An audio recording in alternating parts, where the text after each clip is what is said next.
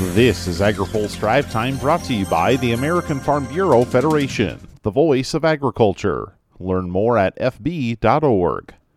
Good Tuesday afternoon. I'm Spencer Chase.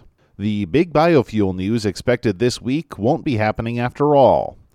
Instead, the Environmental Protection Agency is now expected to publish its finalized multi year biofuel blending targets under the Renewable Fuel Standard next week. EPA is under a consent decree with Growth Energy to finalize the rulemaking, and the timeline was originally set to expire tomorrow. But both parties announced a seven day extension until Wednesday, the 21st, and the understanding that another extension won't be necessary. The rule is expected to finalize blending levels for 2023, 2024, and 2025, and is the first set of volumes to be rolled out after the congressional targets expired in 2022. EPA released a proposal last year that included solid growth for overall blending and the carve out for conventional corn ethanol. But the biodiesel industry was frustrated with its targets, arguing they failed to consider production coming online and undercut demand. Iowa Republican Senator Chuck Grassley says he hopes to see growth in the final volumes. There were some obvious shortcomings in the proposed rule that EPA published last year. Chief among the concerns was the lack of volume for advanced biofuels. EPA's draft rule in December actually set volumes that were lower than what is already produced.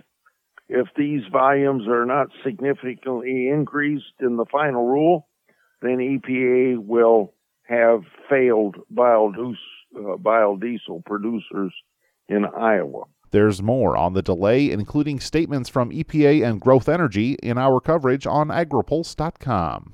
The new Consumer Price Index shows an increase in grocery prices, breaking a two month trend of declines. Supermarket prices were reported one tenth of a percent higher in May after dropping two tenths in April and three tenths in March. The increase was due in large part to higher produce prices, which increased 1.3% in May, with lettuce, apples, and tomatoes as drivers in the category. Egg prices dropped 13.8% in the month, and dairy prices declined a more modest 1.1%. Overall, the CPI increased one tenth of a percent in May and is up 4% year over year.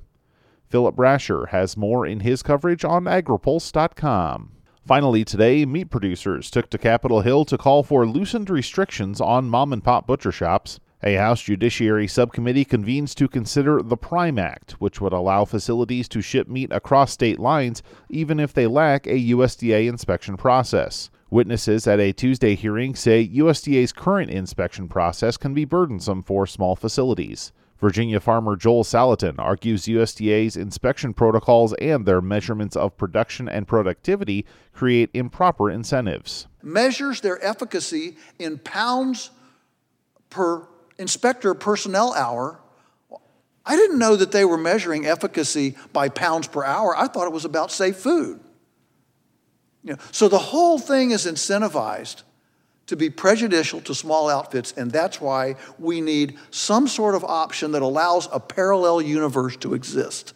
Because that's the only way that you can actually create competition and accountability within the monopoly. He says the COVID 19 pandemic and the shutdowns it caused at many of the nation's largest facilities underscore the need for smaller and more local production. I mean, does anybody think if we'd had 300,000 smaller plants accessing the country instead of 300 mega plants at COVID, we would have had a less of a hiccup in the food system if we'd had 300,000 plants instead of, uh, uh, instead of 300. But the National Cattlemen's Beef Association, North American Meat Institute, and other groups are opposed to the bill due to food safety concerns. They argue other approaches to resolve inspection dilemmas are more preferable. Now, here's a word from our sponsor. Today's AgriPulse Drive Time is brought to you by the American Farm Bureau Federation.